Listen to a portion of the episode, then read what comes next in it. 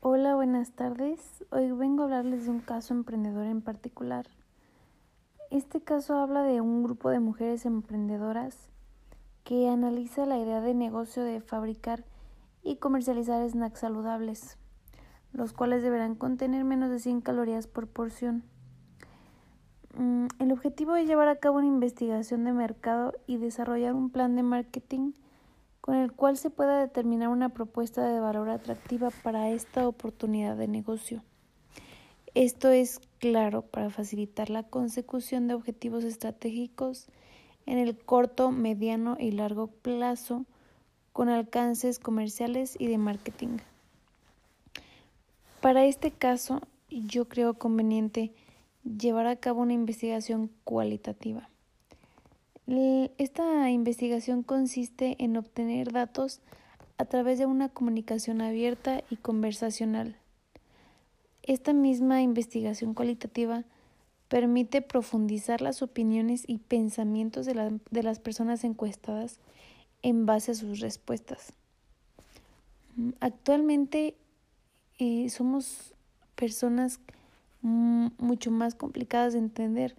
Anteriormente simplemente con una encuesta sencilla podía entender uno al consumidor, pero pues ahora las personas son más complicadas y por eso hay que es una tarea más compleja para entendernos.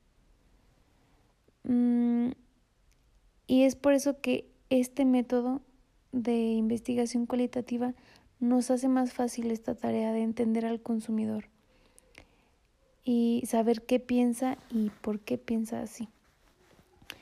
Para esto existen diferentes métodos, como por ejemplo una entrevista, eh, que es de los métodos más comunes, ¿no? Eh, se invita a los entrevistados a que den más detalles del tema en particular. Una gran ventaja de este método es que nos brinda gran oportunidad de, recopilar datos precisos sobre lo que las personas creen. Otro método que también es un poco común son los grupos focales. Este incluye un número pequeño de encuestados, puede ser de 6 a 10 personas dentro de su mercado objetivo, es decir, todos con características similares. Actualmente, eh, con tanta tecnología, se pueden hacer grupos focales online y así obtener las respuestas de por qué y cómo. Ah, eso sí hay que mencionar que es un método costoso en comparación de los otros. En el focus group se eligen a los participantes según los criterios específicos que cumplen con los objetivos de la investigación. En este caso, por ejemplo, podría ser, sin adentrarnos mucho, no sé, por ejemplo, mujeres entre los 20 y 25 años enfocadas en tener una vida saludable. Esas mujeres que les gusta comer saludable, hacer ejercicio y demás. A los participantes se les da un incentivo para que participen en estos grupos. Puede ser dinero o alguna otra recompensa. Durante la sesión se pide a las personas que respondan a varias sugerencias del moderador del grupo, que es el encargado de hacer las preguntas y de tomar notas. Puede haber uno o más moderadores. Pueden compartir su opinión acerca de un determinado producto, sus reacciones emocionales de un anuncio publicitario. Incluso muchas veces se les pide que realicen tareas que aparentemente no tienen nada que ver o no tienen relación con el objetivo del focus group.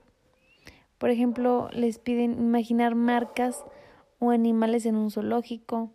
Y la idea es que estos detalles pueden revelar información útil sobre los sentimientos del participante que la o sea, pueden revelar más información que las preguntas tradicionales que se hacen y que éstas no pueden revelar.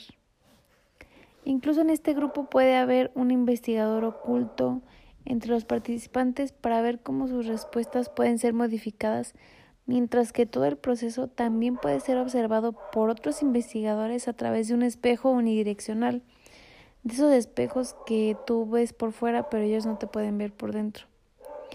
Todo esto se escucha un poco sencillo, pero en realidad es que sí tiene su chiste, sí puede llegar a ser algo complejo. Y pues para concluir, estos son los dos métodos que yo creo convenientes para la realización del estudio de mercado para este caso de los snacks saludables. Existen otros métodos este, que, incluyen, que incluyen la investigación cualitativa, pero yo creo que estos dos de entrevista y focus group son los más adecuados para este caso.